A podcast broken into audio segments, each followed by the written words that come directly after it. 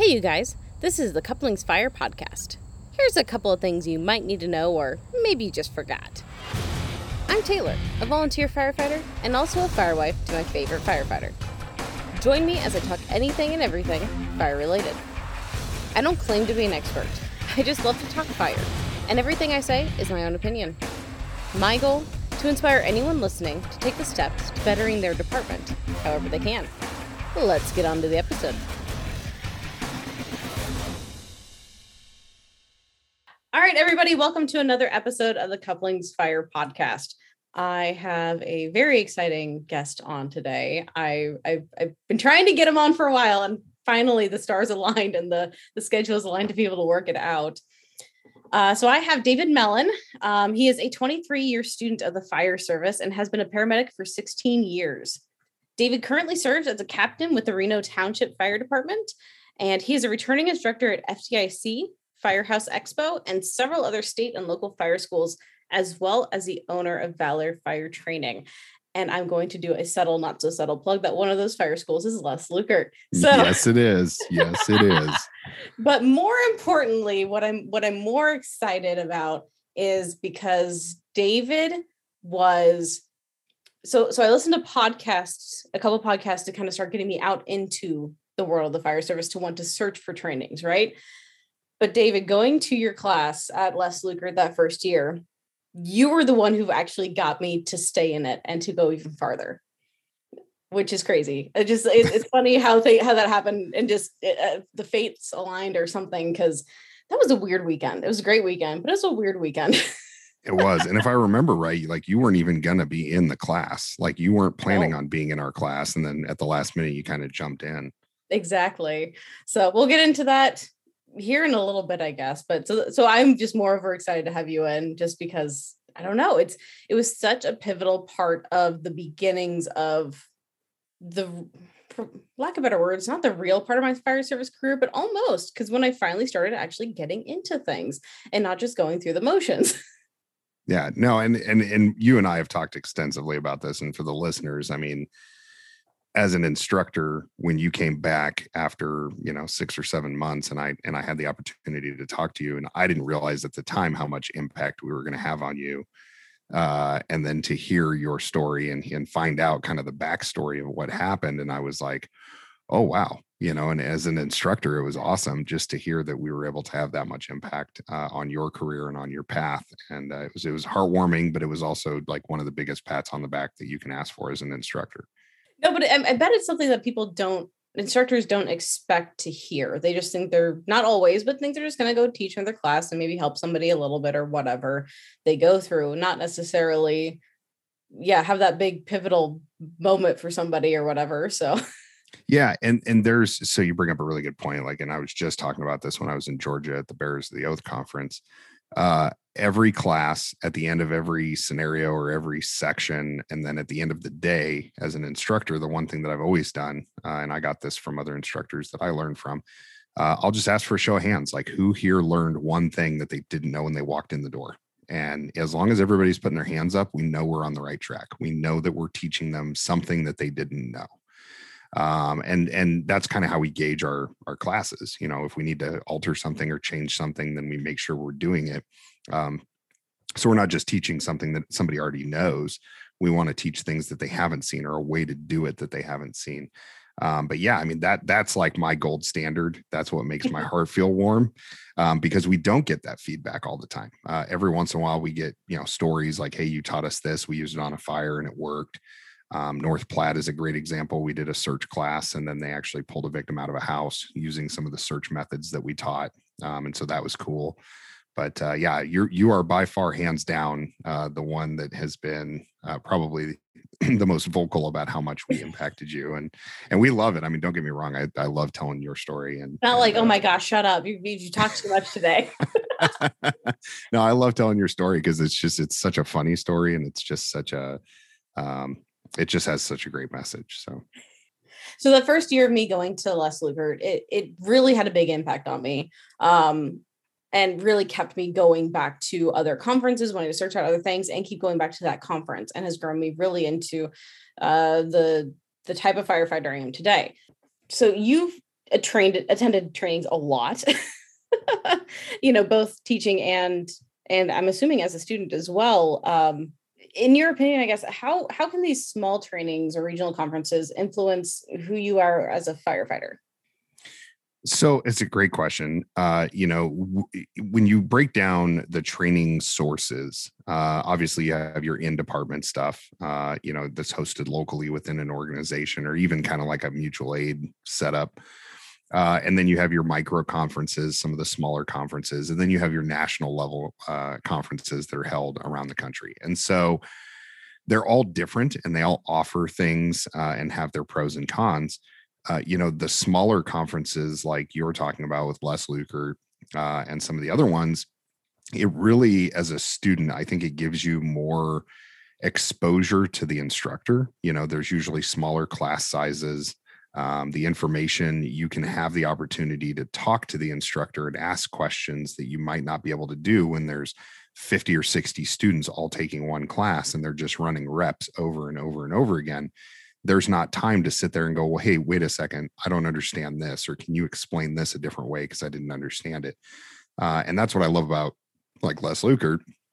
Uh, the class sizes are, you know, 15 to 20, somewhere in there and we have you know two days to actually go through and discuss and talk and and kind of refine things so that the student understands it because the way that i explain it to you might not make sense to the person sitting next to you um, so I, I, like the intimacy of it uh, not to sound awkward but i mean it's just that intimacy of you know being able to connect with those students and spend quality time with them making sure that they understand the material that you're putting out instead of just you know, here's how you throw a ladder, show them two or three times, and then have them do it three or four times, and then they move on to the next station. I mean, there are definitely benefits to both ways of doing it because sometimes you do just need the quick reps and going on to the next station doing those things. But especially if you're going either working with somebody who's new or learns differently, who hasn't been taught properly in the past, or um, you want to more refine certain techniques instead of just have them do reps of it, you do need more of that one-on-one time or at least one to three ratio kind of kind of right. time. yeah.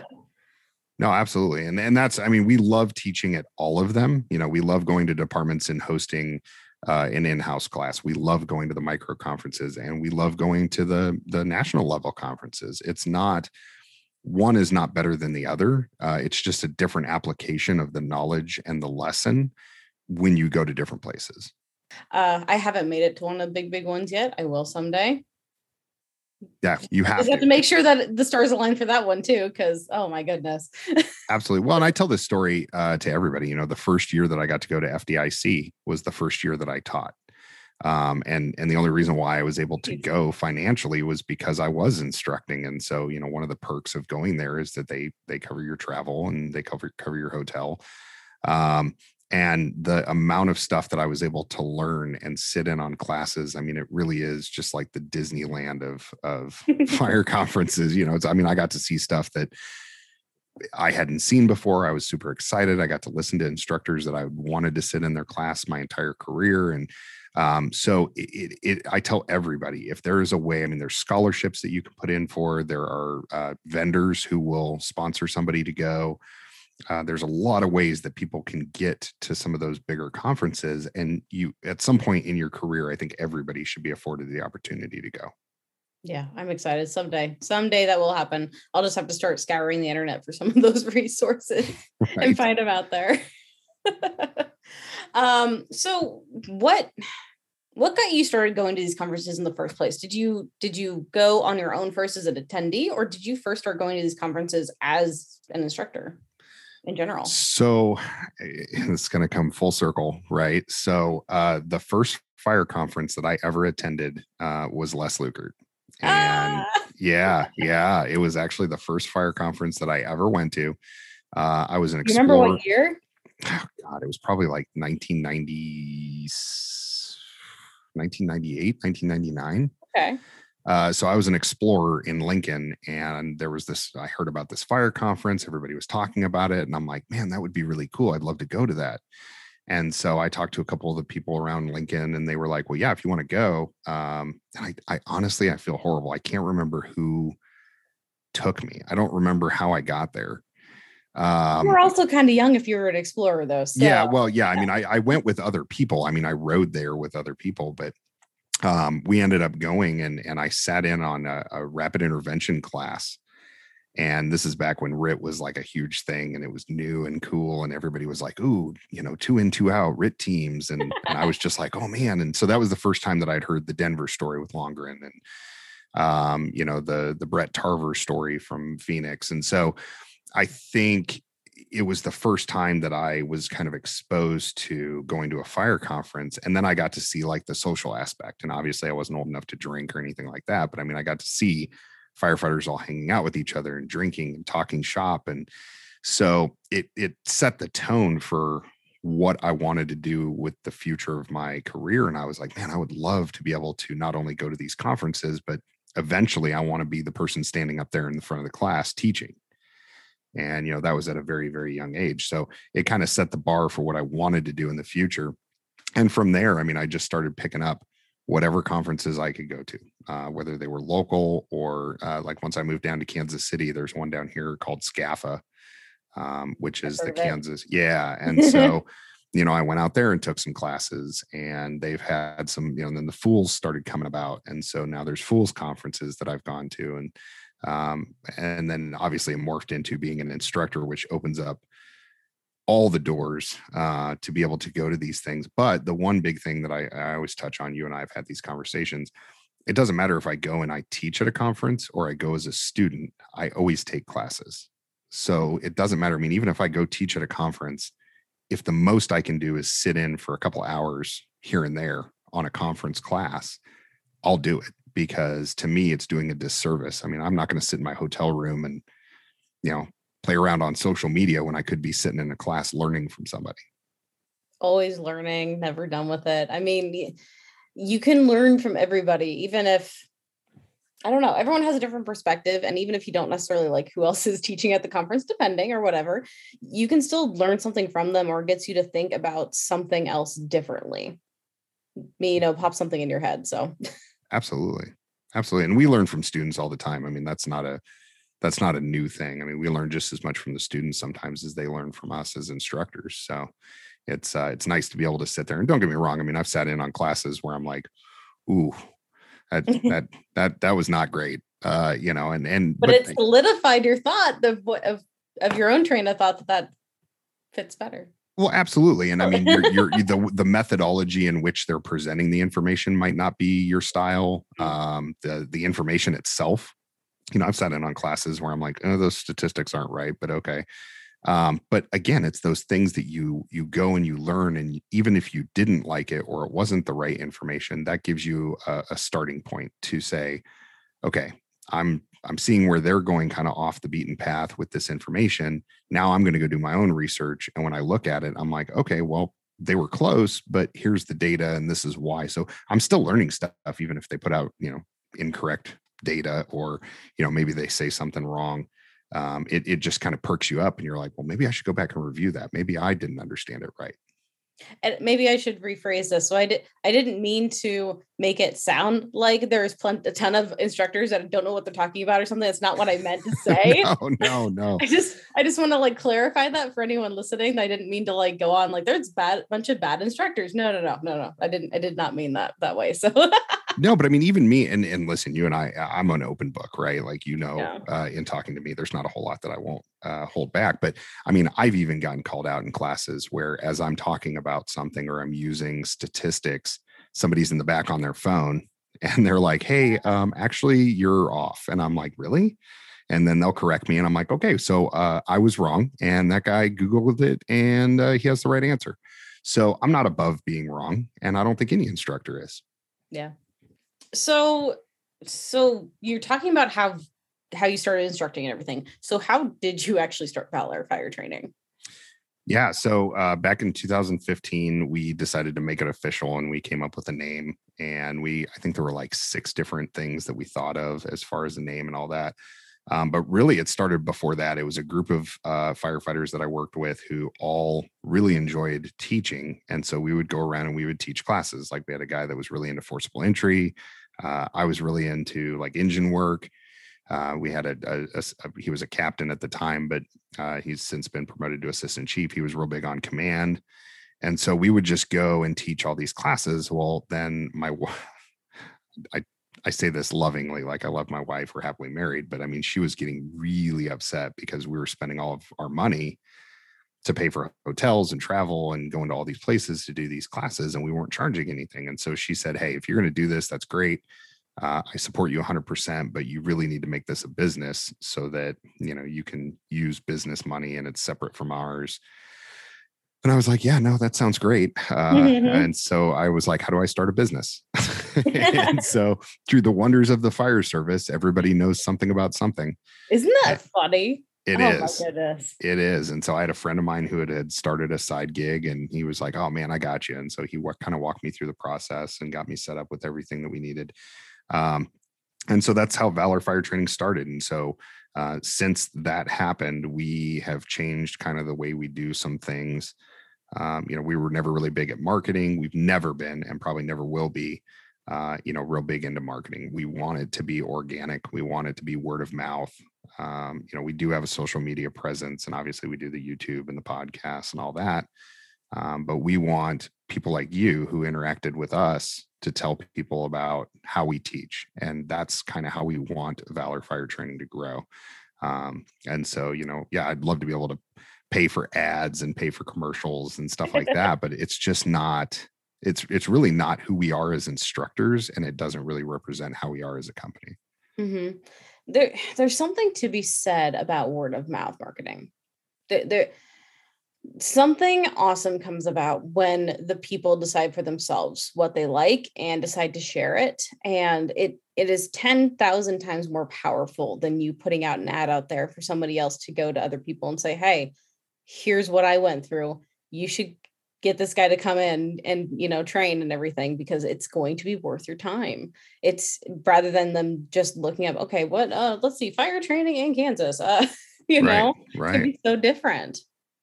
Yeah and and and it's hard. I mean you know i've i've i mean since 2015 i've been like hey if you liked our class go leave us a review on facebook or go you know put something on tiktok uh it, well tiktok wasn't a thing back in 2015 but since then i mean we, yeah. we try to get people to engage on social media um but at the same time we are probably the worst profession at doing that like oh, yeah. i will have a student that i meet in one of my classes who posts like eight things on tiktok but they never tag us and so i'm like hey man uh, those are awesome deals that you sent out like of the class and that's great but like can you tag us on it too and they're like oh yeah i didn't even think about that so you have to be on top of your social media game as well. Um, but that's how we want it to grow. I mean, we want it to be organic. Um, and and and nothing against people that do a lot of the marketing stuff, but all of the instructors that I know that I've networked with over the years that I've respected, um, we all feel the same way. We Like we want it to be organic because we feel like that's the best way to do it.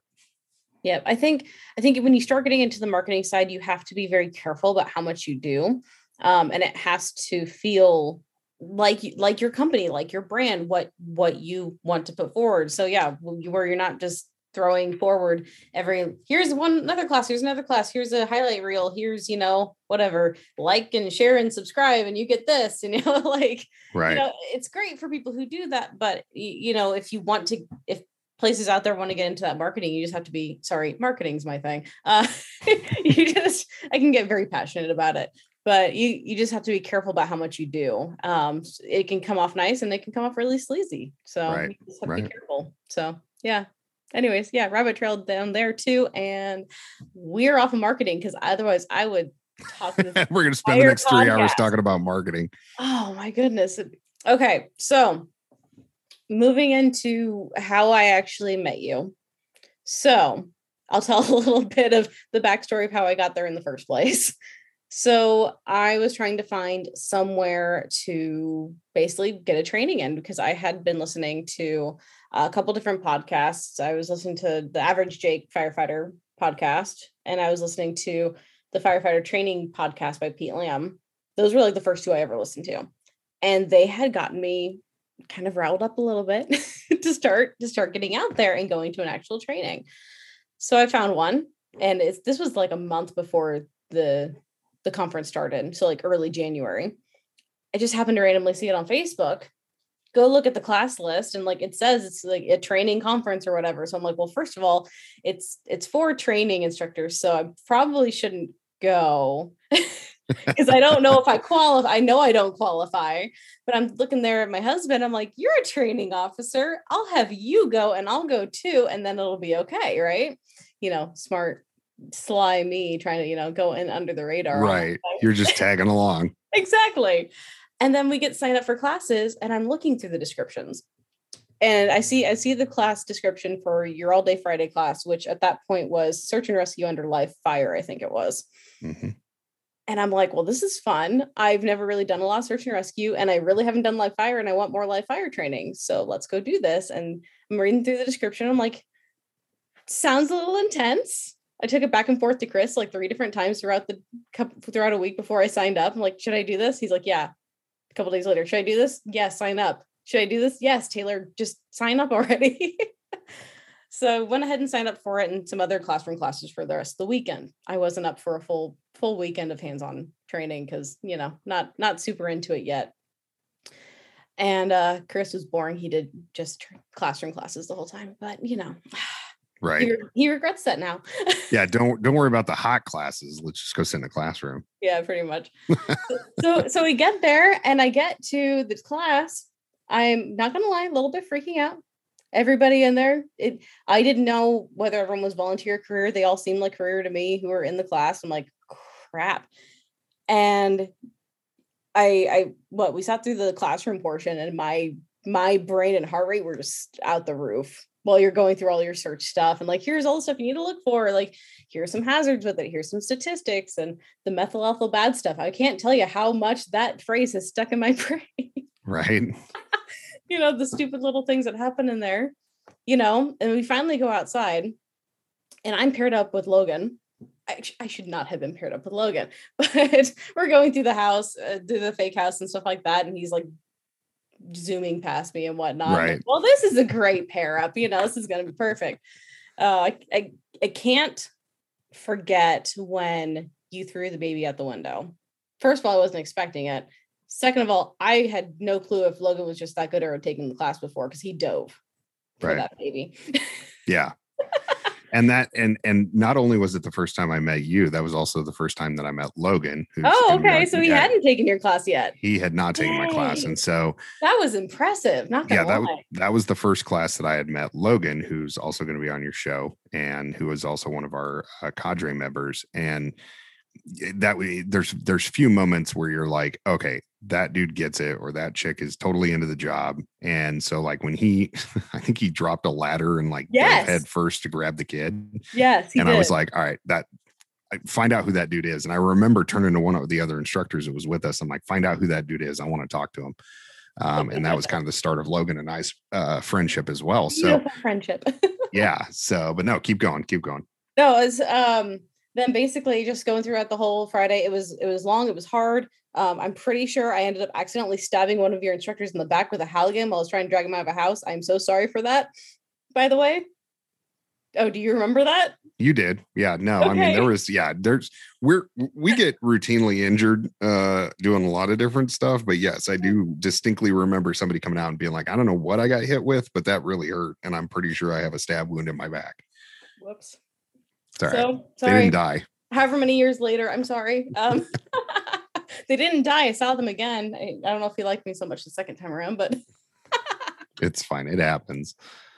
But um, no, no, go through the whole class. It was it was a great day. It was worked me really hard. I loved it. I thought that was it. Just fantastic. Go take all day Saturday uh, hand, uh, lecture classes. It was great. Well, what had happened that weekend with Les Lukert, something screwy happened, I think, with the registration. Mm-hmm. So the classes were screwed up. And so they kind of said, just kind of take what you want and sign in once you're there, and we'll get it all figured out in the back end. So I took all the Saturday classes that I wanted to take. And then I we were hanging out at the bar that night, and I got talking to one of your instructors. Um crap, can't remember his name. Well, there was Dylan, there was Darren, Oh, maybe it was maybe it was Dylan. Maybe it wasn't me. I think it, I think it was Dylan. Because he was like, Hey, I just got like five more people to sign up for our class. And I was like, Okay. Oh, I thought it was special. Never mind. Okay.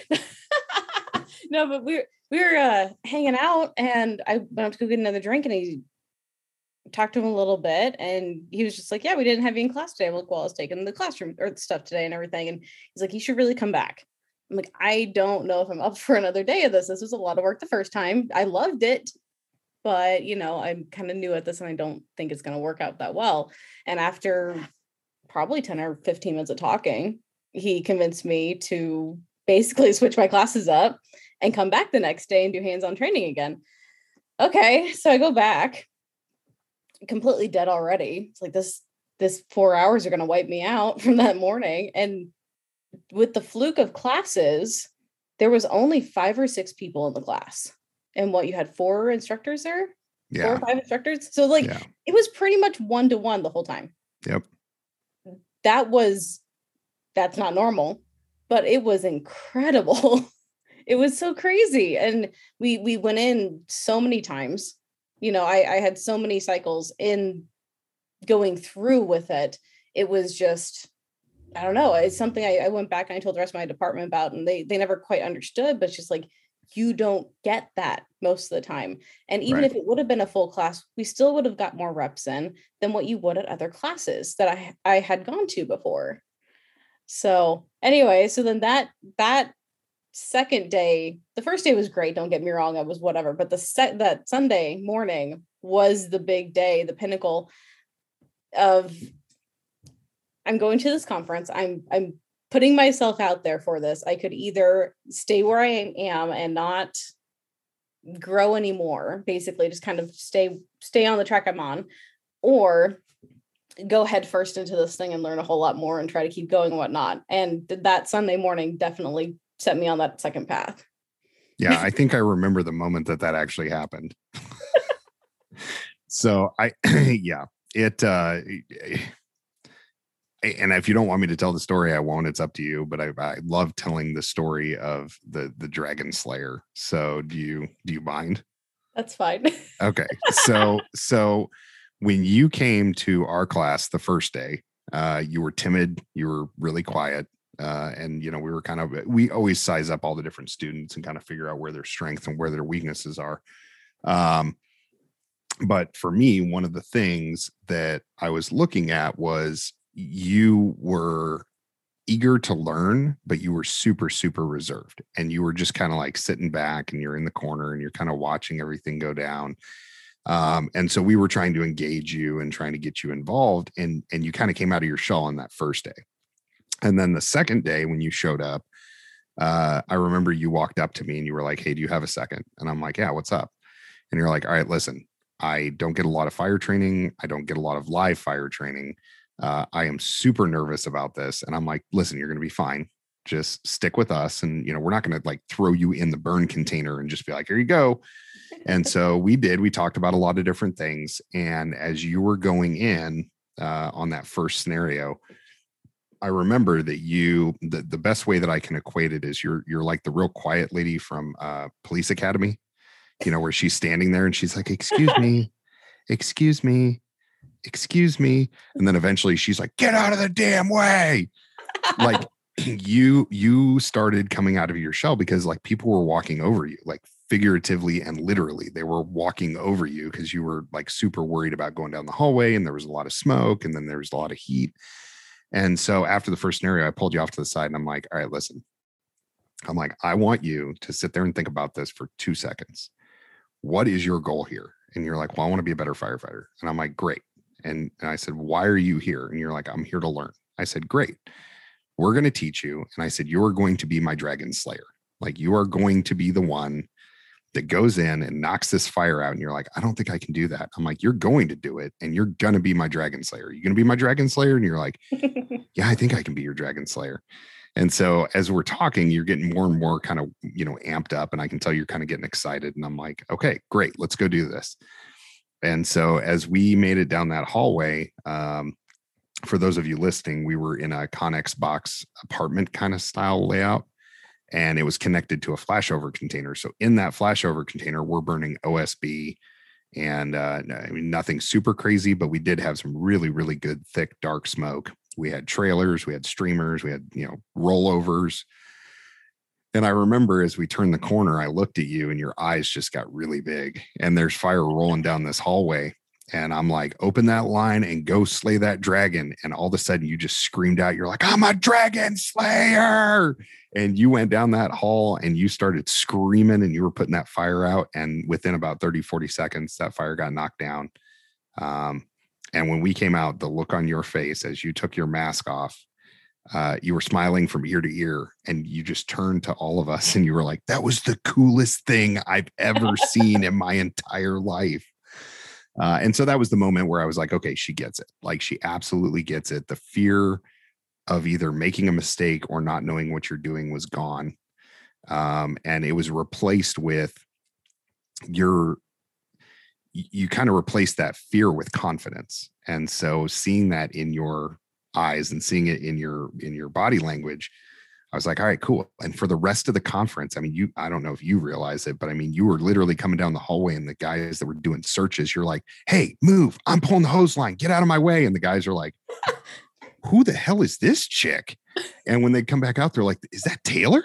Did she just tell me to get out of the way? Because you hadn't said anything in the morning part, right? Yeah. Uh, and so, yeah, you you you got very aggressive and you got very in a good way. I don't remember any of that, but that was a blur. Just not gonna lie. I know, I know, and and so uh, no, very it was overstimulating for the weekend.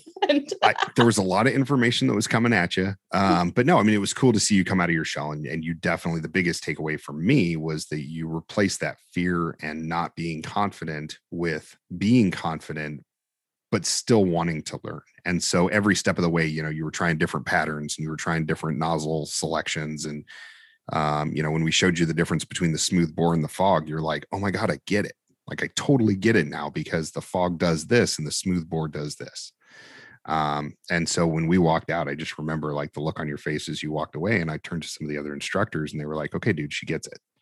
And it, again, as I said before, it wasn't maybe six or seven months later that you had kind of reached out to me and you're like, okay, here's where I was when I showed up for that conference, and here's where I'm at now. And it's because of your guys's class. And that was huge. I mean, that just, it almost kind of, I don't get all teary eyed and like super sentimental. Um, but you're it, a man, you don't get all sentimental. No, no, I mean, I do. I mean, I'm, I'm, listen, I cry at commercials all the time. My wife's like, oh my God, stop, just change the channel, quit watching this. Um, but no, I mean, it, it really, it, it changed how I viewed what your interaction with us was because I thought it was just us teaching you some cool stuff and you got to take some things back to your department. We didn't realize how much of an impact we had on you until you had reached out to us. That's the interesting thing though because you you don't know how much impact you have on another person and and you can't ever be the judge of that you you can never know until somebody else tells you if you were or weren't an impact i mean it, it's one of those things like you don't you don't always have to be on your guard necessarily but you never know like how many other people could have been after me that you have taught or before me and you just maybe they never told you exactly how much it meant to them but maybe it did the same thing as well you know and typically granted in the fire service you don't tend to have uh, a lot of people who've really never never done something you know come into your classes so it's it doesn't happen that often but you know it's it's crazy because you never know who's in that class and what their life st- circumstances have been like and where their personal journey is at the moment and what yeah. impact you can have so if you have a if you have a bad interaction if you're having a bad day as an instructor this is just coming from a student i've never actually instructed anything except for a couple local trainings but eh, you know you if you come at it lazy like or whatever you know that could have a negative impact and could send somebody down the other path where they're just not into it anymore or you know if you bring it every day that you're training you know like you guys did that day. I don't know what, what it was that day but you guys or that weekend you know but you guys were super into it no matter what and even though it was cold. It was it was super cold. It was so cold but that you you bring up a really good point. I think you know we as instructors uh, have to be eh, acutely aware of what we're saying and how we're saying it. And so uh, you know me as an instructor and also as a business owner for a training company you have to be aware of how your students are putting out or how your uh, students are receiving the information that you're putting out. Mm-hmm. and uh, you know we're, we're real picky about who we choose as instructors because we don't want to have somebody who you know, everybody's entitled to have a bad day. Yeah. Right. It. Um, but but you know, imagine your situation if you would have gone and and Dylan and Darren and myself would have been like, yeah, well, you know, you go down the hallway, you spray some water, the fire goes out, it's cold, let's get this done, and that's it. Right. Mhm. You would have never got the experience that you got. Um, and so I, I think it's really important for instructors to understand what they're putting out and how it's perceived by the students. And it's also important for the students to understand um, that you're going to have instructors that have a bad day and they might not be on their A game. Uh, those things happen from time to time, but the goal is is to find classes and instructors where uh, they're able to overcome that, or they're still going to put out a quality class even when they're having a bad day. Yeah. No, it was it was an amazing experience. And now like every year I'm just excited to see you back at Les Lukert again. You haven't done hot classes again there yet, but um it's still maybe nice someday yeah we'd love to come back and do hot classes. Um you know we we really focus on the realism uh in in training and i think that's what benefited you the most.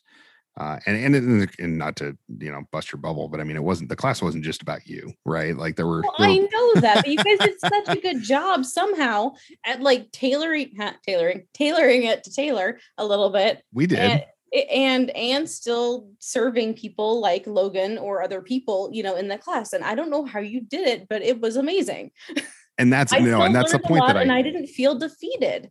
yeah and that's the point that i was making is that it, it really truly wasn't just about you it was about everybody and we tailored different things like yours you didn't get to see the other scenarios like the other scenarios that we put out there uh, if there were more veteran people who are more experienced uh, we gave them harder scenarios than what you had but at the end of the day uh, you know, we were burning a lot of OSB. We tailored the smoke conditions and the fire conditions to be as realistic as we could humanly make them without violating like every NFPA policy uh, and standard. And so, you know, a lot of people, when they came out of that class, yours, and when we've done that class in other places, they're like, man, I've never seen fire conditions like that inside our burn building. Um, and we've had instructors who have come back or, or not instructors rather but like they're the the hosting agencies training staff. And they're like hey man that smoke's really dark. It's looking like it's getting ready to roll over. And i'm like right that's what we're trying to do. And they're like uh are you sure? Like are you you guys monitoring this? And we're like no no no. We have like four ticks. We're good. Like we it's 350 400 like we're probably going to get it up to five or six. But they're like okay you know once they kind of get comfortable with what we're doing we want to have those different flow paths. We want to have the different conditions to where, you know, one time it's going to be a room and contents and you can go knock it out with with a water can, but we also want to be able to have that fire coming down the hallway at you where you have to fight with it a little bit. And so Mhm. that was the, you know, when we put you in there and I'll never forget when your eyes got really big and you did the battle cry and you're like, I'm a dragon slayer. And you went down the hallway. You didn't realize you were doing it, but you opened up that nozzle and you just flowed water the entire time as you were going down that hall.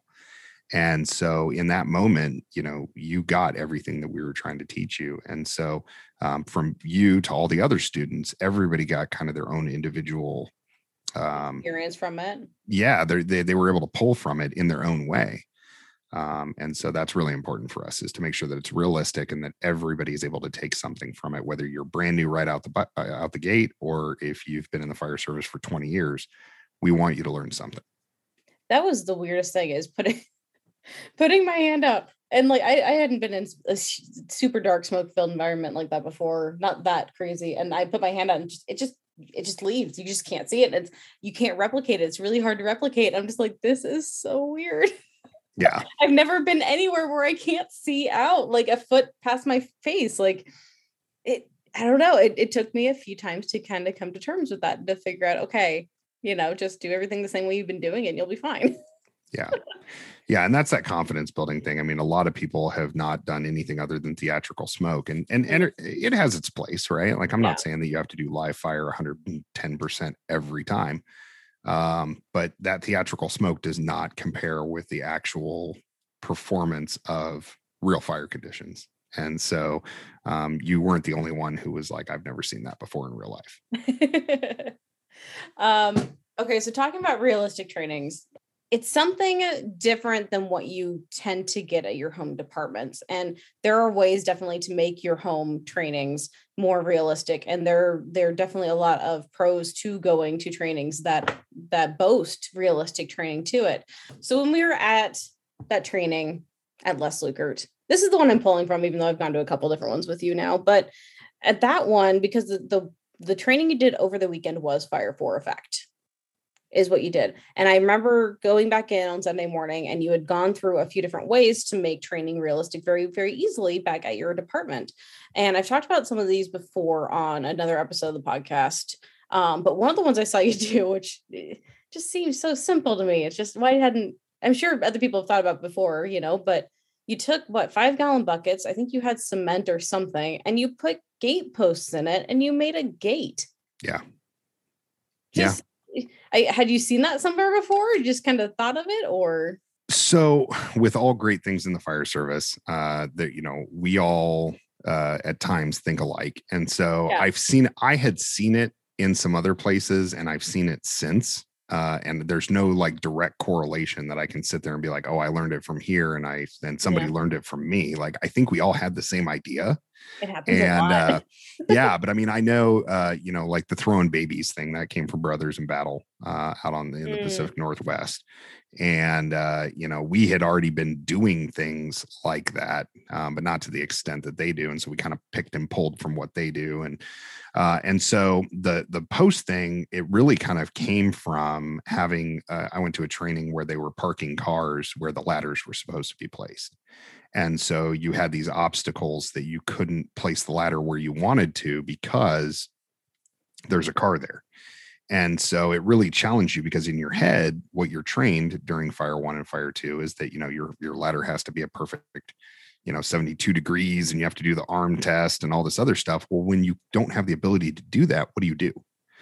And so um, that kind of progressed to okay if we're going to do this let's build like a patio with a gate where they have limited access or maybe there's a lock on the gate and they can't get through. And so we tell the students if we don't build a full out you know with pallets and stuff build a full gate, gate yeah. uh, or or a fence um, we'll at least say, hey, your access is through that gate. You cannot come to the other side until everyone goes through that gate.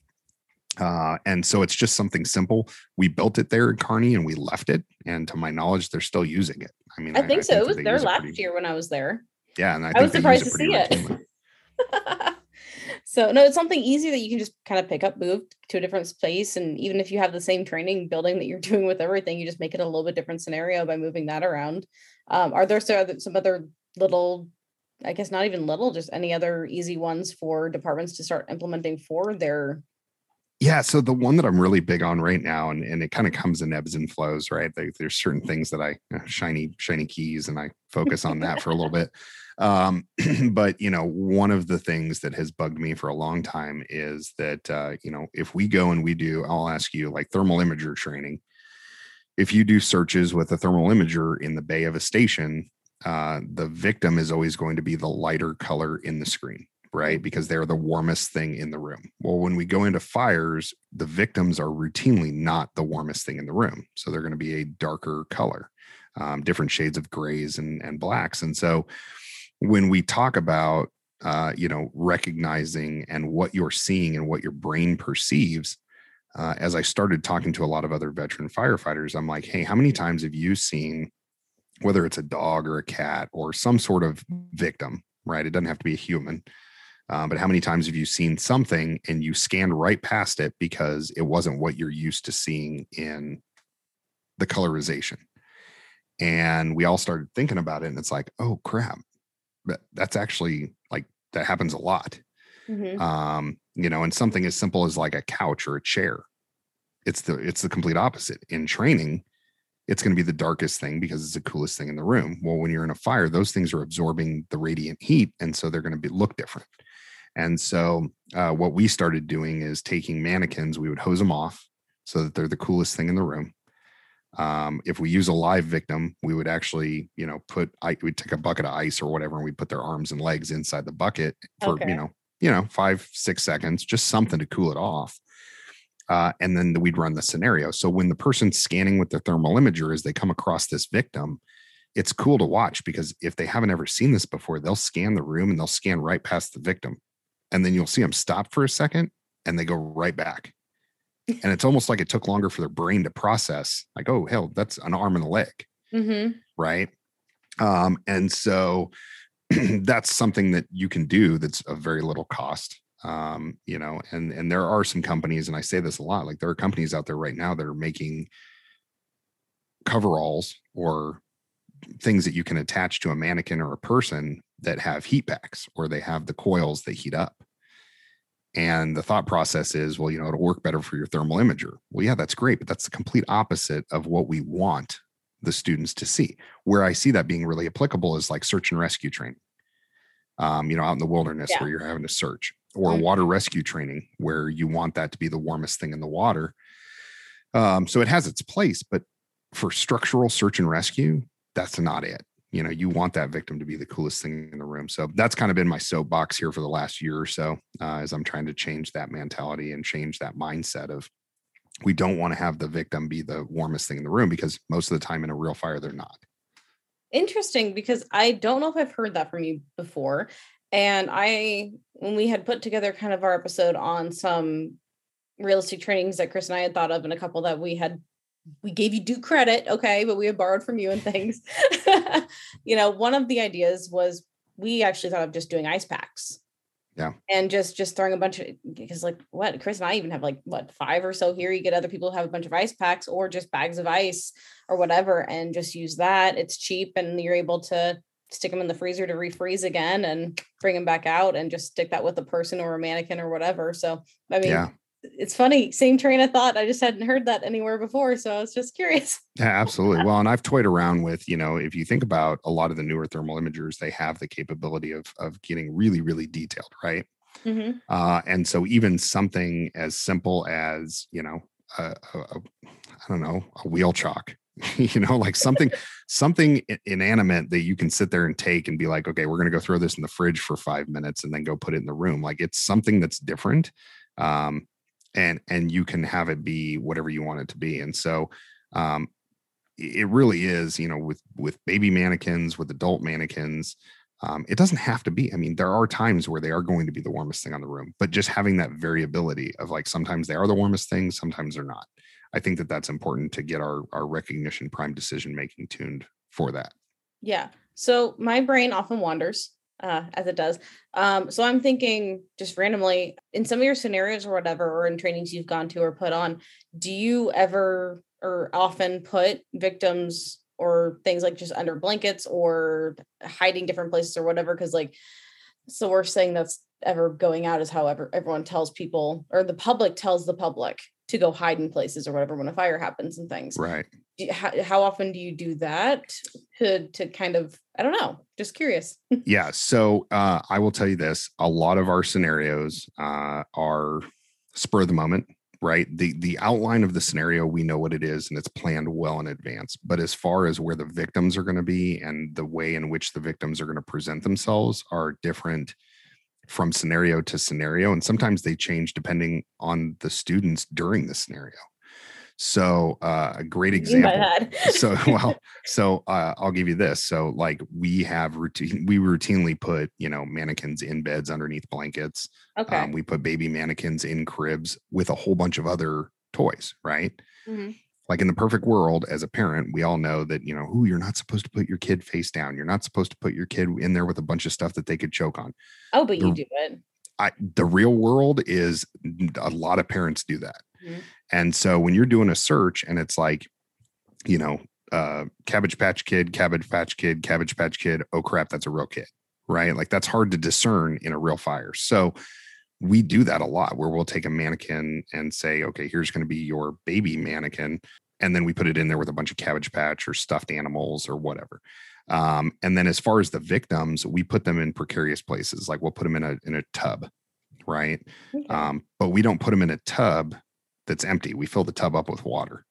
Oh nice yeah And so, because I mean, think about it. things yeah Yeah, if you're going to go sit in a tub and you're going to try to protect yourself from a fire, most people are going to say, "Oh my god, I'm going to burn alive," so I'm going to turn on the water. So we put them in the water because when you search that tub, your first instinct when you put your hand in there and all of a sudden your glove gets wet, you're going to pull your hand back out Mhm. and you're gonna be like, okay, wait a minute, was that a toilet? What was that?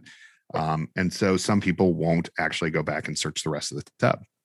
If we're not using live fire uh, Todd Edwards has done this, and, uh, and I've done it a couple times as well. I will get into the tub, and when they come find me, I'm gonna kind of go nuts on them, right? Like I'm gonna Mhm. cough and hack, and then then when they grab me, I'm gonna kind of spaz out a little.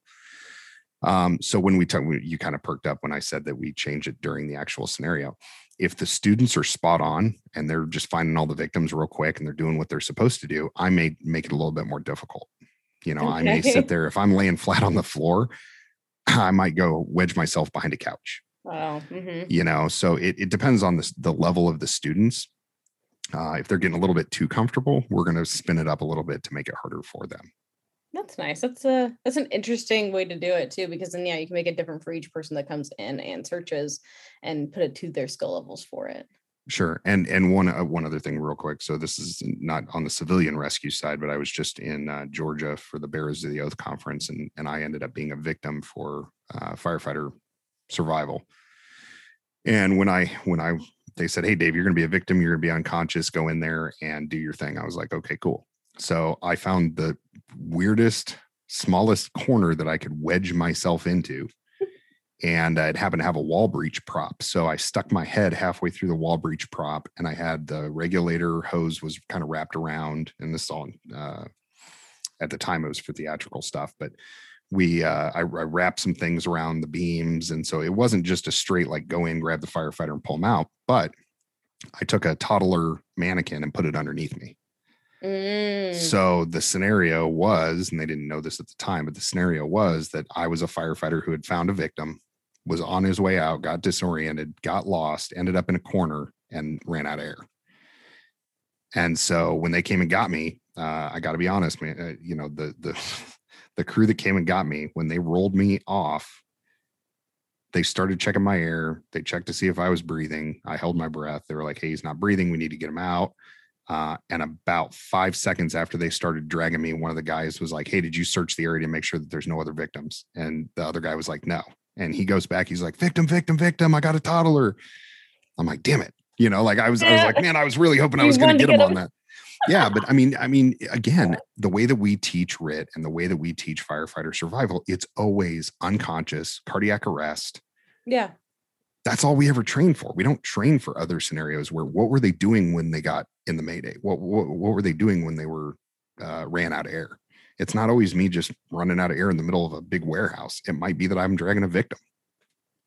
Well, yeah, and I know one of your big things is if you train for these different scenarios and everything, you've already come up against it once, so it's not going to be weird to you when you go and face it or something either that level or under or whatever when you actually go to an actual fire. Yeah, That's definitely the extreme scenario for it, but yeah. Right. And those students did a great job. I mean, they figured it out really quickly. The other students that came through in the other evolutions, they never caught it. They got outside, and at the very end of the scenario, I'm like, "Hey, did you guys ever search the area that I was in?" And they were like, "No." I'm like, "Well, you missed a toddler." hmm So with realistic training, I guess, do you have any other just basic thoughts over any of it? So I think, it, yes, I think in a general sense, when you talk about realism and training, um, in no other occupation do we go as unrealistic as we do in the fire service, right? So the one that I always use is like airline pilots, right? When they learn how to fly airliners, when they learn how to fly commercial jets, uh, they do thousands and thousands of hours in a simulator. And that simulator can replicate almost everything. The only thing that I know of for a fact that they can't replicate is water landings, which I'll get to in a second. But I mean, they can they can replicate storms. They can replicate uh, electrical failures. They can have switches that lock up. I mean, there's there's all sorts of things that they can replicate. And so, imagine if you know you got on an airplane and somebody was flying that plane, and the first thing that they said was, you know, good morning, ladies and gentlemen. This is your pilot. Uh, we're going to be flying to Atlanta today. Uh, just so you know, I've never actually flown a real airplane. I have 30,000 hours in a simulator, and they say that that's going to be good enough. I'm not staying on that damn plane, Mm-hmm. right? Like, if you've never flown a real airplane and this is the first time, I don't want to be your guinea pig. Um, and so we have a really big tendency in the fire service to rely on simulations and theatrical stuff, right? Mm-hmm. and that's great but i think you have to have realistic situations to replicate as close to real life as you can which means real fire, real smoke conditions, um, in some cases, real victims, right? Whether, and I'm not advocating putting real victims in real burning buildings, but having them come out and having a real victim sitting there having difficulty breathing because they got smoke inhalation. That's a lot different than the always unconscious victim that we pull out, right? Yeah. Um, so again, those pilots that spend thousands of hours in a simulator, they get to the point where they can handle almost anything, and then they spend thousands of hours flying real planes. Law enforcement does simulator training all the time, and then they go out and they shoot real guns. Military does the same thing. Fire service, we put somebody through a simulation and then we throw them on a rig and expect them to go fight a real fire. And that's it. Like, hey, hope your training was good enough. Uh, and so I feel like as a if, as a if you get service, a lot of that training, right, right. And so my thing is, I think we need to do better as a fire service of kind of getting with uh, looking at other professions and how they do training. Um, don't get me wrong. I know cops that go around and do training with Nerf guns, right, or airsoft guns or BB guns. Uh, not BB, but like the little, Yeah, you know, uh, the- uh, simunitions. yeah. Uh, and so, and they hurt really bad. but I, there are ramifications, right? Like I went and did simunitions training for TAC medic stuff, and when I got shot, I still have I still have scars, right? Like I still have marks on my arm. You can't see them. I'm showing Taylor, but I mean, I literally still have a scar on my arm from simunitions, and it hurt. And I know I have a completely different respect for that type of training now that I've been shot at and hit. Um, and so in fire, yeah, you can go through a, a really, really not hot gas fed fire. But if that's the only thing that you know when you're in a real fire and your ears start burning and you get those pinpricks across the back of your neck and your tank starts getting hot, it's a completely different situation. And so I feel like we're doing a disservice to the fire service by putting people out there who haven't experienced that. you almost put a false sense of confidence into people and they they just don't know what they're walking into like you're saying and they they think everything's going to be fine and the worst it's going to get is x far you know and it can get worse. Yeah, absolutely and and uh, you know even something as far as um you know having some sort of structural collapse i mean people unless they have been immobilized and not able to move uh it's something that you never want to have. I mean i've gotten wrapped up in wires i've had you know trusses come down not a whole truss but i've had things come down on top of me um where it kind of stopped me up and i was like oh i'm gonna have to get out of this before i can move and it's not a fun feeling no i got super lucky um i was I, i'll call it air quotes structural collapse because technically the, the kitchen did collapse in but it was so slow motion that Yeah. you had plenty of time to get out of the way and everything was fine and whatnot and then we evacuated from there after that but it it was so you know air quotes structural collapse but if that would have actually happened you know just my training at the time because that was before i came out and did things with you or anything I, you know, I, what state would I have been in? What would I have been able to do? Would I have been in a good state of mind and have the tools and mindset to be able to get out there, get out of Yeah. there? yeah and that's i mean yeah, i i wholeheartedly believe kind of in a nutshell to answer your question uh we talked about rabbit holes earlier and this is kind of one of them um but i mean yeah it- to answer your question i don't think that the first time a lot of the firefighters in the fire service should experience this stuff is on an actual fire. We should be able to replicate this stuff and i'm not talking about live fire right? Like i, I would never advocate for trapping somebody underneath something in live fire. That's a horrible idea. Don't do that. But they can be in theatrical smoke and limited visibility and be trapped and restricted in their movement and make them find their way out make the other crews work to figure out a way to get something off of them or from around them um, because the first time that that happens you don't want it to be at three o'clock in the morning on a real fire Mhm. So, so one thing I want to touch on before we jump off of the subject is the adding stress to your realistic trainings. Um, is there a system of how you figure out how much stress to put on or how you build stress? Especially, let's say it is for a department that either your department or department you used to training a lot you know how often do you increase the stress that's put on them and i guess what are some ways that you do increase the stress that's put on them Yeah, that's a great question. So, stress inoculation training is a wonderful thing. Um, for those of you that don't know this, stress makes you stupid. right? You do stupid things. and uh, I, the one thing that I always say in my classes, like, if you don't believe me, think about the last time you were attracted to somebody and you had this whole plan of what you were going to say to them and you walked right up to them your heart rate increases and tachycardia makes you stupid and you might have had the greatest pickup line in the world but what comes out of your mouth is hi right Remind, and, reminds me of when i'm doing a podcast you have all this great stuff you have all your notes written then you go Bleh. Absolutely and so uh, you know we we tend to underestimate the the impact that stress has on us so um, the biggest issue with stress inoculation training is that everybody deals with stress differently. And so it's really finding what your students or your subjects are going to do when they're stressed out and how much stress you have to apply.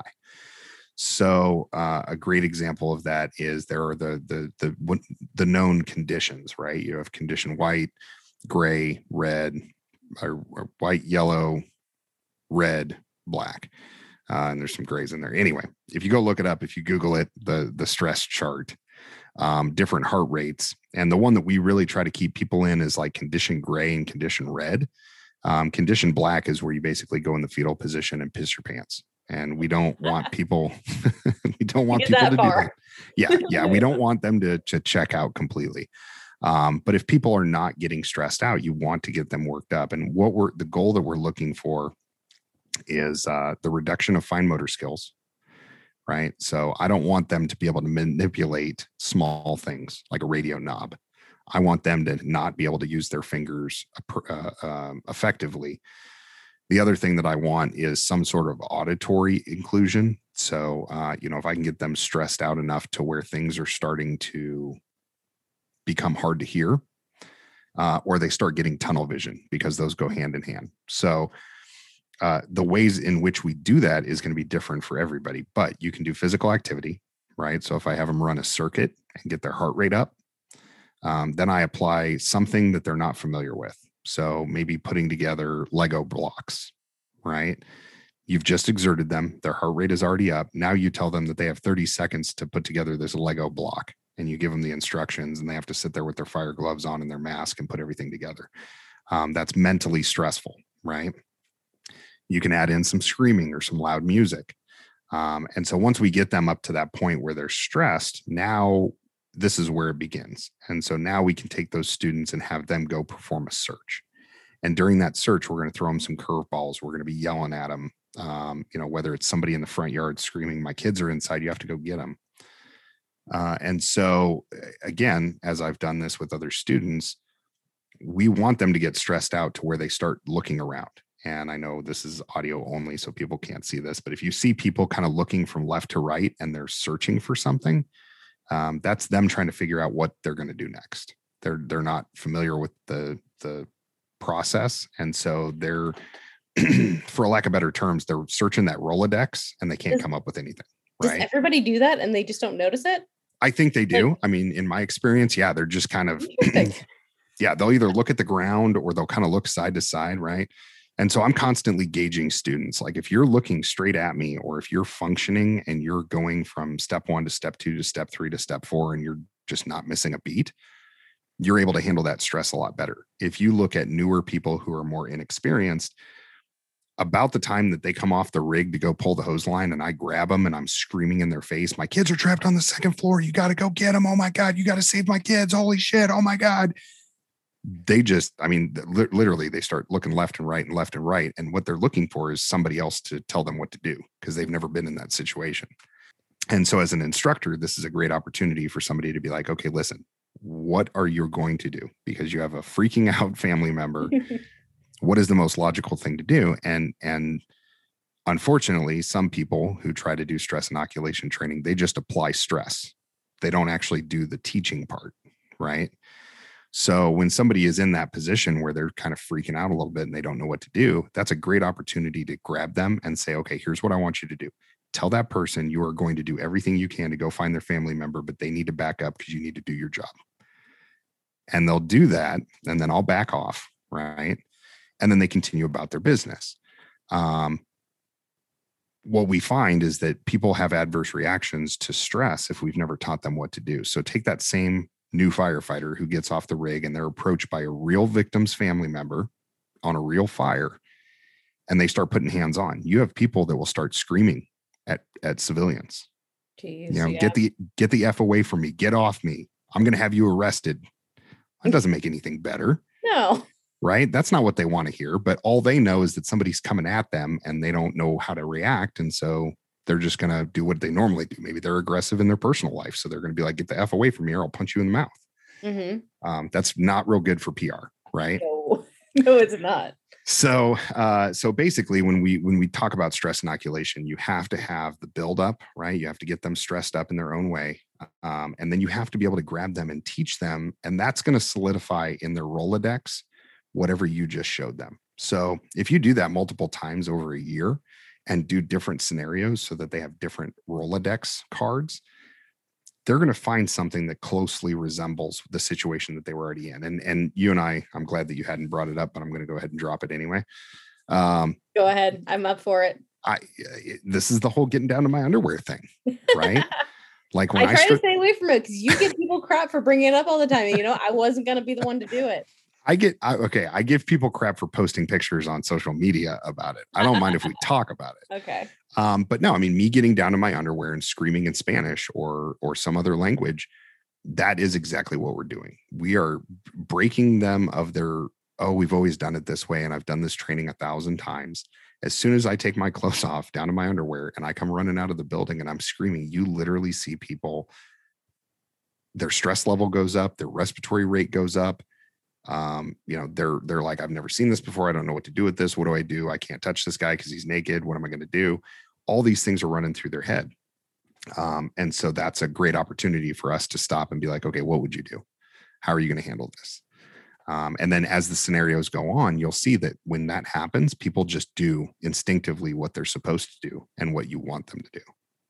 So since you brought it up, um, one of the time the, the the first time I saw you do that, it wasn't with me in there doing it, but it was that first year at Les Lukert, and it was the group in front of me, and they gone in. You were in there too, and they brought you out. You're in the, their, your underwear. They brought you outside the door, left you there, went back in, shut the door you turned around to all of us who were standing there. You're like, well, they did that wrong. And you walked right back in. It was the funniest thing ever. Yep. But then the next time you went back in, they brought you out and they handed you off to somebody else. And it was the same exact firefighter. That firefighter learned, okay, this isn't going to work with this guy. You actually have to give him to somebody. And I don't know if you told him what to do or had him think about it, or if he just thought about it on his own to hand you off to somebody else. Yeah. So when they found me, I I, I remember that like it was yesterday. So uh, when they found me, I was hacking and coughing, and I kept saying, "My brother's in the back. My brother's in the back. You got to go get my brother. He's in the back bedroom. You got to go get my brother." And they're dragging me out, and I'm hacking and coughing, and I kept trying to turn around. And when they walked out, they just kind of shoved me, like you said. Yeah. Uh, and, and and you're right. It's exactly what I said. Was well, they didn't do that right. And so when I went back in, I literally tackled on top of them and was trying to push them out of the way. And I'm like, "You got to get my brother. You guys aren't getting him fast enough. He's gonna die." As I'm hacking and coughing and whatever. And so uh, the one guy was like, "What in the hell is this?" And I remember him just kind of like, "Like, what do I do with this?" And I looked at him. I said, "You guys left me out there unattended. Of course, I'm going to come back and try and get my brother." And he was like, "Oh." Oh, and yeah, the light okay. bulb clicked on, right? um, and so sometimes you can do that after the scenarios, but especially in those situations, I want to do it right then and there because I want Well- them to learn that lesson. It was so nice, especially just being someone on the outside. I wasn't going through that scenario at that point, but that has stuck with me so much just watching you from the outside. It's like, well, they did that wrong. And then next time handed you off to somebody else. Like that will be number one. I've never had that happen, but that will be number one what I do just because it was so impactful. Like looking at it and like, oh, okay. Yeah, and and you know we did a similar scenario down in Oklahoma City, and and what I told those cadets, and th- these are recruits for Oklahoma City Fire Department. Um, what I told them is, guys, think about this: whether it's a, a victim or a victim's family member or somebody who is you know has priceless heirlooms, or you know a recording artist whose all of their instruments are inside, whatever it is, it doesn't matter. If you're never going to be able to move fast enough to make them happy, they're always going to want you to move faster. And there are people who will disregard their own safety and they will try to get back in the house because they don't think you're doing the the the, the best thing. And so Sorry, go ahead. No, so I mean that's that's it. I mean, I mean, you know, there are people who are going to run back in the building to save a dog or a computer or their family member. I mean, obviously the family member would be at the at the top of that list, but uh, we routinely see it where people are really upset. They don't feel like you're doing it right, so they're going to do it. Well, imagine if you weren't a firefighter. If my husband wasn't a firefighter and something happened to either me or your wife or something, or your kid or whatever, like you would be in the exact same boat. And I think sometimes we forget that. we forget sure. how we would act, that we would act like that if we didn't know, if we didn't have the training or the knowledge about what happens on a fire scene inside a structure like that. So, yeah, and for the people listening, uh, I, I'm real big in analogies. If you haven't figured it out in the last you know hour, but uh, eh, so one of the things I, I'm also a paramedic, and so one of the things I do with all of my new uh, EMT partners who maybe have a little bit less experience, I make them go lay on the cot. We strap them in just like they would with a normal patient, whether they're supine or they're sitting up a little bit, um, and we go drive around and we take corners hard we hit curbs we you know go down gravel roads we do a bunch of stuff because we want them to have the perspective of the patient good idea um, because sitting up in the front you don't feel the the forces the g forces like you do in the back and so when you're laying flat on a cot and you take a turn a little bit too hard that feeling of being on an already really narrow cot right when that cot starts moving and you're rolling because of the g force you feel like you're going to fall off the damn thing Mm-hmm. And so that's very unsettling for some patients. And so we want the EMT to have that um, experience. And what we found is a lot of times they'll they'll be maybe not, how do I say this kindly? They're not the best at driving the ambulance with a patient in the back uh, yeah. until we do that. And once we do that, they have a whole new respect. And so that's what we're trying to do. The same thing with the fire service side is we want them to put themselves in the in the victim's shoes or the victim's family's shoes. Um, the only way to do that is to replicate those type of situations. So, um, I want to touch on one last thing, even though I already said this before, like I don't know how many minutes ago, but um, one thing that I had had thought was a good idea and have now learned and grown and realized it's not a great idea um, to to go back to the stress inoculation to use uh, the sound of your PASS device going off as as a stressor. I had thought, uh, and Chris did too, for a while that that was a good idea. You should do that, and like for you know, if you're running the pumper, go ahead and put that up there. It adds noise, adds stress. But hearing some more and having having Chris go through his academy and things like that, um, you know, that is one thing that they don't joke about, and I understand why they don't joke about it at all but it is one of those things if that goes off it doesn't matter if it's a train doesn't matter if somebody accidentally set it off or whatever everyone drops what they're what they're doing and they go find the firefighter or find find what's making the noise no matter what.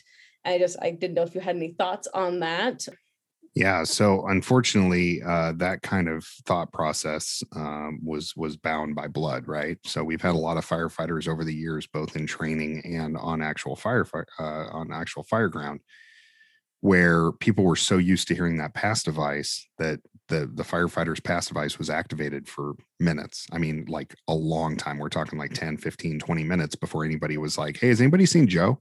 Mm-hmm.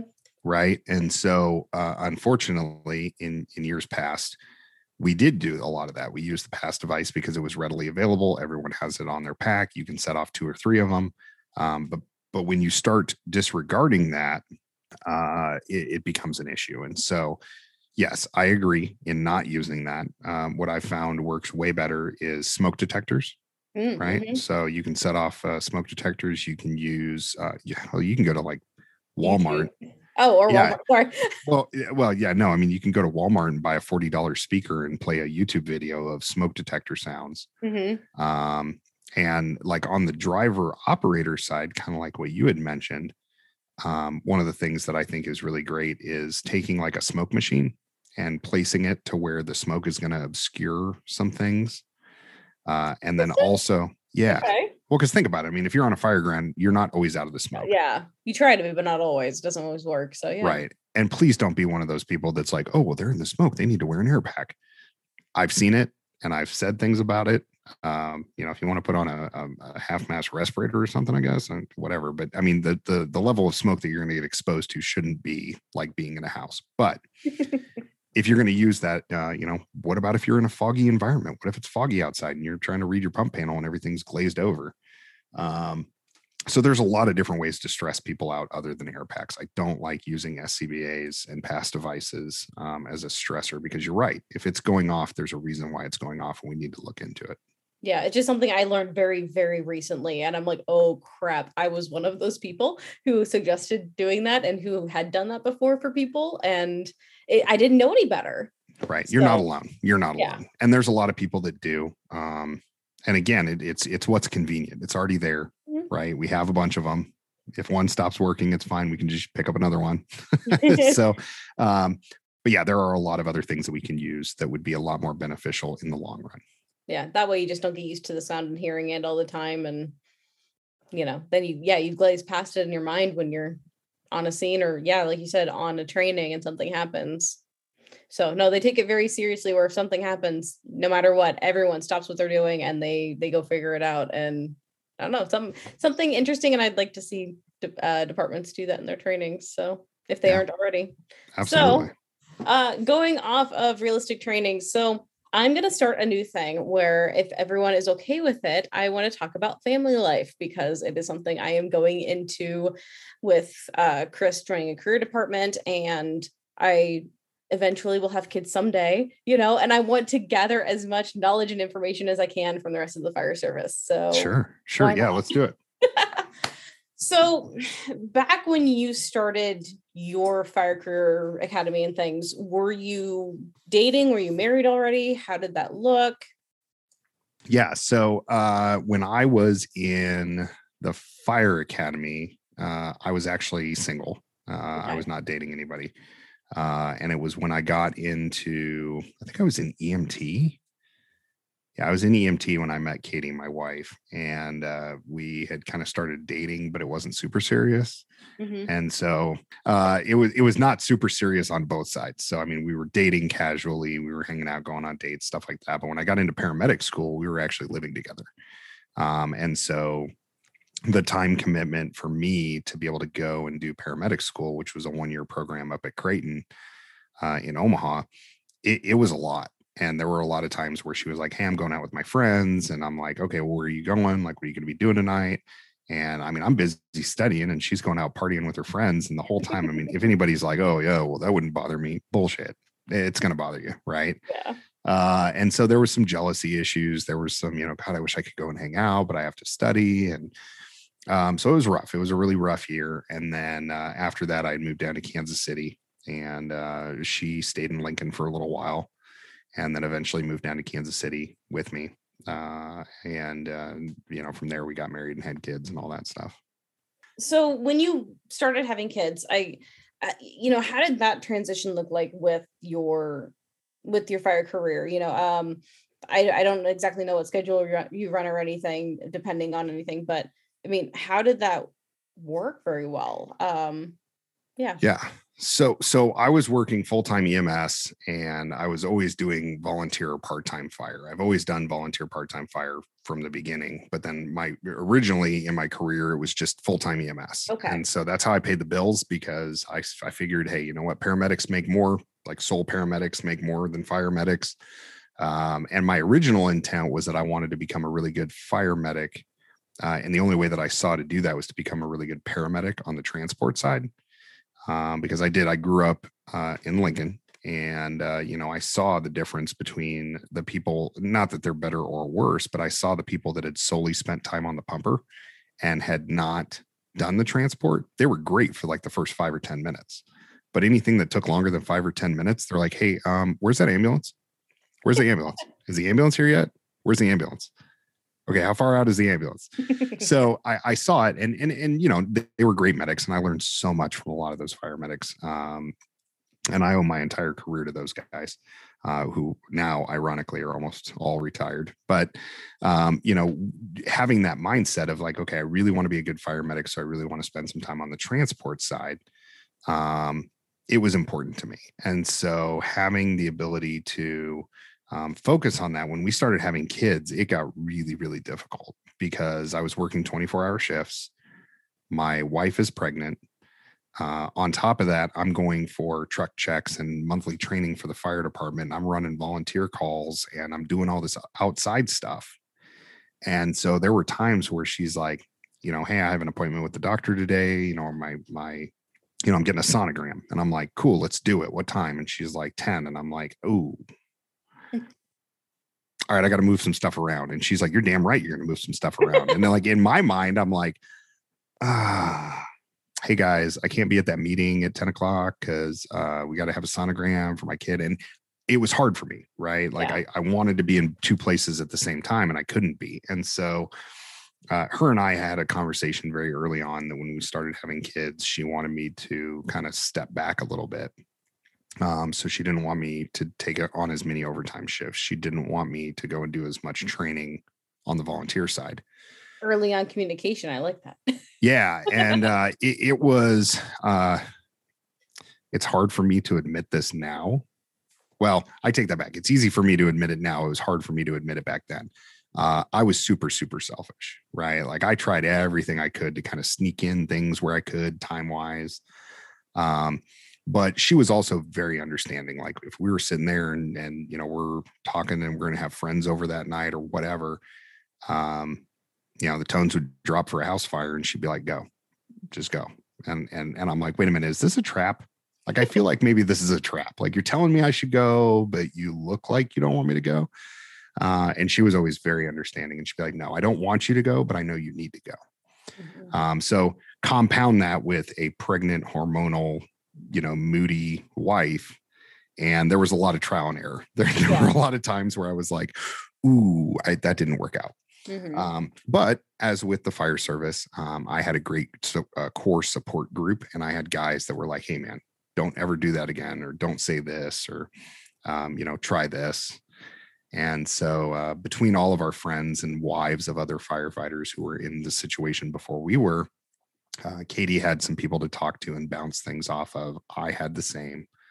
Um, and so we made it work, but it, it definitely was not easy that's nice having that network of people you can talk to about some some difficult things like that um, i know it seems like in other just normal jobs that other people have they don't get down into knowing each other so intricately or talking about those types of things but i can only imagine um, especially where you tend to either have the 24 hour shifts on the medic side at least you at you had at that point you know i'm assuming 24 hour i guess i never asked you know? Yeah uh, so actually when when i got uh, when i got pregnant when katie got pregnant when we got pregnant yeah. uh, with aiden uh, i was working for a hospital based ems service which eventually okay. turned into a county based service. Um, but it was actually god it was so messed up. It was a 40 hour week so you ended up working like a 24 and then a 16 weird Okay. Yeah, it was super. It was super weird. But you you actually you got paid for 40 hours, but you were only working a 24 hour shift and a 16, and then you were off. And so uh, that gave me a little bit more freedom. Mm-hmm. Um, but then when it became a county service, it was uh, you know every other day for three days, and then you had four days off. Hmm. And so it was weird. It was kind of weird adjusting to it. Um, but it it took us probably a solid four or five months to kind of learn how to deal with it. Uh, That's and, what I've been hearing. That that yeah. 24 hour shifts really, really takes a lot of people anywhere between three and six months. Yeah, three to six months of me working 24 hour shifts, and we had it pretty much down to a science. I mean, we we kind of worked like a well oiled machine. She knew where I was going and where when I was coming, um, and vice versa. And so, uh, the other thing about the shift work that was great for us, as opposed to maybe somebody that works a 40 hour work week, is we had a lot of time to schedule stuff when I was off. And mm-hmm. so a lot of those appointments and a lot of the things, uh, Katie ended up having a C section. And so we actually scheduled it around when I was going to be off work so that it didn't, I didn't have to take as much time off. Oh, and I was nice. off. Yeah, I was off for two weeks after she had the baby, but uh, we scheduled it so it was actually over my four days. So I saved a couple days of vacation and FMLA, um, you know, to be able to do that. No, that is that is awesome. I'm not looking forward to when he gets out and trying the whole 24 hour shifts and just learning to adjust to that just because I am used to, you know, responding from home and this is what you do and you go to calls when you have them and that's it. So I know he's going to like it better. but we'll see we'll see how I deal with it with uh, that. So so now your kids are a little bit older. they're, yep, not, they're, they're not 10 and 8 so do you have anything in place now with the kids with your wife whatever? Like do you have any sort of either structure to your days or or a certain thing you do either certain days of the week or certain months or i, I don't know what's what's it kind of look like? So uh, for those of you that are listening that don't know uh, and, and i talk about it a lot on my podcast as well but my wife's a first grade teacher. Uh, she's been a elementary school teacher our entire uh, relationship. And so well she was in college to become one and then she became one. So uh we it's weird man. And a lot of people uh probably won't get this but i'm going to try and explain it the best i can. So um, okay. katie katie has the summers off. So during the summer she usually goes back to lincoln for about a month and spends you know uh, fourth of july time with her family and i i go up there over my four days when i can because it's only like a two and a half three hour drive Mm-hmm. Um, but I mean, we already know like if we look at the calendar and I know I'm going to be working on Christmas Eve or Christmas, I know they're going to go to Nebraska to be with family and I'm going to stay here and work. And that's just something that we've accepted. Um, the one thing that we really do still struggle with, uh, she has a paper calendar on our fridge and she writes everything. I mean, anything and everything you could ever imagine, it's written on that fridge. And I don't. And so there's there are so many times where i'm like hey babe uh, remember i'm going to teach in oklahoma next weekend? And she's like are you kidding me? She's like did you look at the calendar? You know aiden has two baseball games and or two basketball games and and leo has two football games or whatever it is. Um, and so we're still struggling with that because there there's re- a really hard don't want to say it's hard to keep track because it's not it's actually very mm. simple um, we're just both all over the place. And so the one thing that I will say is that it's kind of this chaotic ballet. and so, uh, you know, I've never left my kids at school. I've never gotten a phone call from the school like, "Hey, are you going to come pick up your kids?" That has never happened. knock on wood. Um, I've never forgotten to take them to a practice. Uh, so we do. We try to spend as much quality time as we can. Um, but especially right now, as they're getting older, it is split between sports, um, you know, for Katie, it's conferences and after school stuff. For me, it's shifts and trainings and all that stuff. So uh, that's the best way I can describe it. Is it's like this chaotic ballet that somehow ends up being a beautiful masterpiece, but you have no idea how the hell it happened. it's got to be nice though, because I'm starting to see that you're starting to take your oldest son with you to some things, and it's got to be really nice to be able to spend some different time with him too, though. Yeah, and uh, you know, so Aiden is very into the fire service. He wants to become. He told me very early on that he wanted to be a fireman, and I said, okay, that's great. Uh, the one thing that I, I probably don't have to explain it to people, but I feel like I do. Um, I've never pushed the fire service on either one of my kids. Um, if they ended up wanting to be something completely different, I'm fine with that. Uh, Leo is not at all interested in being a firefighter. He has no interest in it, and and I'm cool with that, right? Like I just want him to be successful. I want him to be happy, and I want him to be in a job where he can support himself and uh, his family. But Aiden, on the other hand, is like through and through. I mean, the kid does searches uh, in a blacked out SCBA mask upstairs all the time. And That's so, awesome. yeah, once he was old enough to start wanting to go to fire conferences with me, uh, I think he's been to three so far. He's been down to Oklahoma and then out to the Bears of the Oath, and then he was up in uh, Nebraska for one. And so, yeah, it's it's it's been cool. Uh, he really enjoys it. He gets to learn. And and one of the big things that Katie was kind of scared of, I was pulling him out of school for some of this. And she goes, you know, I just don't know how I feel about you pulling him out of school to go to these fire conferences. And I said, babe, as much as you don't know about the fire service, this is the one thing I will tell you. He is going to learn more in four days at a fire conference surrounded by a bunch of firefighters than he will ever learn in school. It is um, very true. Yeah. And he did. Nothing I mean, else, the networking, the people skills, the just a lot of that, not even getting to the technical side of any of the fire stuff, just the right. people aspect is things you can't replicate in school absolutely and and so the first day and i'm going to use bears of the oath because it just happened the other day um, the first day of bears of the oath he was very reserved he was very quiet you know guys would come up you know hey buddy what's your name? and he'd just kind of stare at him um, by the second day he was interacting with them and talking with them and asking questions um, and by the third day uh, justin Fraze if he's listening from the colony uh, you know justin had had a conversation with Aiden, and I can't remember what he asked him, but Aiden turned around and he was like, "Yeah, you should probably know that because you're walking around like you own the place." And I was like, "Oh my oh. god!" oh God, you know, and and and Justin laughed and and we had a good laugh about it. But I mean, Aiden really they were flipping him crap and he was flipping it right back at him. And you know, so him being able to interact with um, guys that I look up to and, and, guys that I've learned so much from, um, it's awesome, you know. And and and so really, I mean, we're sitting at dinner and he's hanging out with Corley Moore and Justin Fraze and uh, so many people that I can't, you know, I'll I'll probably forget somebody, but um, just the brother and sisterhood of the fire service is is amazing for him. I don't find offense if you say brotherhood. By the way, I don't know. Uh, I mean, I, I use it synonymously. I mean, okay. I, sometimes I say brotherhood. Sometimes you know, it's it's all the same. We should start calling it sisterhood. I whatever. Uh, no, that that is awesome, and I, it it just made me really excited to see you taking one of your kids with you, just because it's just like that is what I hope someday I can do with a future child of mine. And I know this kid, it's not going to be on purpose, but I know they're going to be basically be pushing it on them. But it's because I'm so into it at the moment. Chris right. is going to be so into it.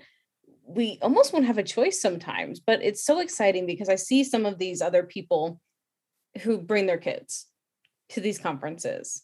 And they're able to have these interactions with these firefighters from all across the country and get to meet so many people. And it's i don't know it's just that is something i very much look forward to and spending more time with my family but with something i love doing being yeah. able to share with them. No absolutely. And and we're all in it together. And and the funny thing is everybody has different um everybody has different experiences everybody has different thought processes on things. Um, when we were down at the uh, conference that corley moore put on um, the honor the honor the fallen conference down in mm-hmm. moore oklahoma aiden went down there with me for that one. And during the conference it was the lecture stuff. And he i mean let's be honest he's 10 he'd rather be playing fortnite or something than sitting yeah. in a lecture hall listening to lectures. I mean, he, he was into the whole like hands-on stuff, but um, one of the one of the battalion chiefs came up to me from Moore and he was like, "Hey man, I don't know if you're interested, but my kids are about your son's age and they're at home today. My wife's there. She said that she'd be more than happy to watch Aiden if he wants to come over and hang out and play video games for a couple hours while we're doing the lecture stuff." And I was like, yeah, that'd be cool. And so I asked mm-hmm. him, and he was super excited about it. And so he actually ended up getting a ride in the battalion chief's car back to his house, which was only like five minutes away. um, and he got to hang out. And so, um, you know, that that battalion chief's wife taking the time to hear that I had my son at the conference and knowing that he's 10 and he probably doesn't want to sit there for the next five hours and listen to lectures. Um, she opened her doors to us and uh, I'm eternally grateful for that. I mean, it was just so so awesome. Um, but that's the fire service. You know, the same thing could happen anywhere. Yeah. Oh, that is so cool. well, we could pretty much keep talking for forever. I think we've pretty much been talking for forever. I think it's about an hour and a half now. Yeah. A little over, something like that. hour and a half that we've been recording, probably more like like two and a half hours. two and a half that we've actually been talking. And I know you have other things that you need to do today. But so I I know you have a class coming up in Nebraska.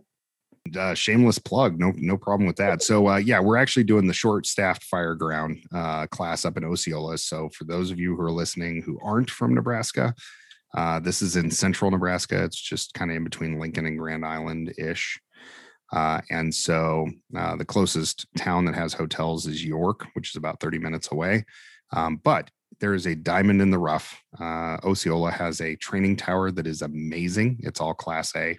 Um, it has uh, three stories with a full roof prop. It has an elevator shaft. It's got like everything you could ever think of, and it was all built uh, by the department, by the fire chief and his sons, and some other people that helped. So um, it is a, an amazing training facility. We love going up there. Um, it's actually Logan Watts's department, and they have been gracious enough to kind of give us full access if we uh, want to come up there in two classes. So, uh, November 13th, we're going to be doing the short staffed fire ground. It's going to cover uh, truck work, engine work, and incident command. And we're going to run three and uh, four person scenarios uh, where you're going to have three or four people for the first 15 minutes and it's all going to be live fire there's going to be victims there's going to be all sorts of uh, things thrown in the mix but uh, it's it's more realistic and more indicative of kind of the fire service in a lot of people's areas. It's not just unique to Nebraska or Kansas or Iowa. Um, but uh, anybody is more than welcome. If you go to our uh, Facebook page, uh, Valor Fire Training, you can go to the Eventbrite link and uh, sign up. Food's included. So every, when you're there, you're going to get fed um, breakfast, lunch, and, and probably some sort of dinner. I'm not really sure how that's going to work, but it's going to be a full like 10 to 12 hour day. So uh, it'll be awesome. It's going to be a lot of fun. All right. Um, well, I'm, I'm going to make you plug another one because I was interested to hear about this the the Oz. Yeah, so Burning Oz Fire Conference uh, is going to be great. So we are doing that. It's January uh, 4th, 5th, and 6th, I believe, in Lawrence, Kansas. So uh, we're bringing in, uh, so it's Todd Edwards with uh, Fire Life Training, and his cadre are going to be doing the engine company stuff. Valor Fire Training is going to be running the truck company ops. Um, so we have a couple firefighters from the metro departments that work on truck companies and have, uh, you know, anywhere between 10 and 20 years of experience on trucks. Uh, and then uh, Jake Hoffman from Squad 5 is going to be coming in to do extrication and rescue training. And it's going to be a great. So the first day is going to be lecture. Uh, and we actually have the Lied Center rented out. So uh, the lecturers are going to be myself, Todd Edwards, Jake Hoffman, and we have Clyde Gordon coming in uh, from Houston. He's going to be one of our uh, lecturers. And then day two and three are going to be hot. So uh, again, Lawrence, Kansas. If you haven't been there, it's pretty legit. I mean, mm-hmm. there's there's the mass street effect. So you have a whole street of nothing but bars. So firefighters will be right at home. and uh, it's all everything's going to be held pretty local. Uh, we're utilizing one of the fire districts that surrounds Lawrence. Uh, we're going to use their training center and uh, they've been gracious enough to host us. So it'll be really fun. It's in January. I know it's going to be cold, but uh, fires don't stop burning just because it's cold out. Well, it's going to be nice to have something else added to the list of conferences in the Midwest. Yeah. And hopefully it's an every year thing, fingers crossed. So you want the answer so i'm going to throw it out there our hope is is that this is going to be a reoccurring thing um, we didn't do it on purpose this actually was scheduled for 2021 and we couldn't get things done in time because of the resurgence of COVID. Uh, and so we settled on the fourth, fifth, and sixth. And uh, what we didn't realize at the time is that we're actually going to be the first fire conference in 2022 anywhere in the country. That's awesome. And so our goal is from now on, that's going to be our claim to fame, uh, unless somebody wants to pick up the first through the fourth, um, we're going to be the first fire conference every year. So we're hoping to set the tone for the country for fire training conferences and uh, kind of keep rolling with it. That is so cool. yeah, it was totally done on accident, but it seems really cool. no, I can't go for this year for it, um, but I'm hoping next year, 2023, since it is every year occurring. So that'll be awesome. And and one thing that I want to plug also because you yeah. brought up the family aspect of it. So oh, yeah, the, for the Burning Oz conference, one of the things that's really unique that you don't see a lot of other places uh, is that the uh, Fire Wife Life, which is Todd's wife and a bunch of other uh, firefighter spouses, they put on a program. It is not just for wives. So I've made this comment several times. Uh, it could be boyfriends, girlfriends, husbands, wives, partners, doesn't matter, right? Um, but they are going to do a separate kind of mini conference in tandem with ours, and it is all about you know some of the some of the struggles that you deal with as a spouse of a firefighter. Uh, and then one of the nights, I believe it's the second night, they're going to do the fire family.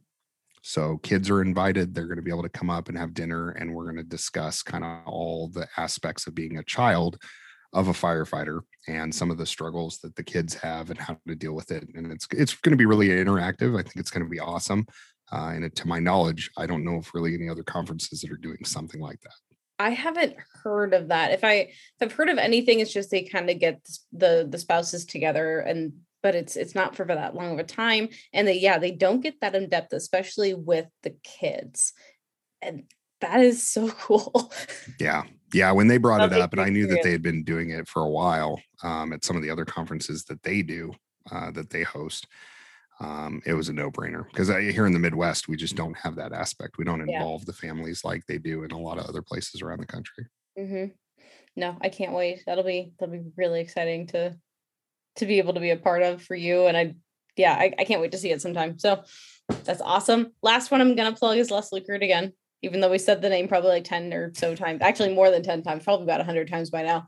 But we have the 2022 Les Lukert Conference coming up in Kearney, Nebraska, uh, February 4th through the 6th. And Dave, you're going to be teaching a couple classes up there. I am. Should be yeah, good. excited to be back. it's going to be really fun. Um, so join us up there in Kearney. Um, let's see, it's yeah, three day conference. Uh, we'll have a hot class offering and some classroom sessions. We are releasing the class list. I don't know if it'll be out by the time this comes out or not, but take a look on their Facebook pages and stuff for that. But anyways, Dave, it was really great having you on. If people want to find you, how do they find you? Yeah, so uh, they can hit us up on Facebook, uh, Valor Fire Training. We have uh, Instagram and LinkedIn and all the you know normal stuff. But uh, one of the more recent ones, and I can thank my ten year old son for this. Uh, we actually just started a TikTok account. Whoa. Yeah, right. Like I'm in, I'm big time in it now. Um, so we have the TikTok, but it's all going to be tied in together. So a lot of the media that we put out on TikTok is going to be on our YouTube channel. Um, it's also going to be on Facebook. So, um, pretty much any major social media platform. Our podcasts are available on all major platforms. So, Apple, Google, all the same stuff that you have them on. Mm-hmm. Um, but uh, if you type in Valor Fire Training, uh, that should be able to uh, find us. And then you can always send a message to david at valorfiretraining.com uh, if you want more information or want to chat about training. Perfect. All right. Thank you so much for joining me. This has been a, a blast, and I would keep talking to you all day if we could. we'll just have to have part two. Part, part two. Get into everything else. I don't know. Get into solving the the the all the issues of the fire service.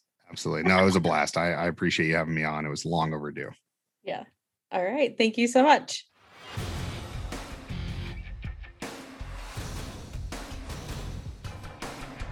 Thanks for coming by and listening to the podcast. I hope you enjoyed it. Be sure to leave a rating and review wherever you're listening. Follow us on Facebook and Instagram at Couplings Fire Podcast. See you next time, everybody.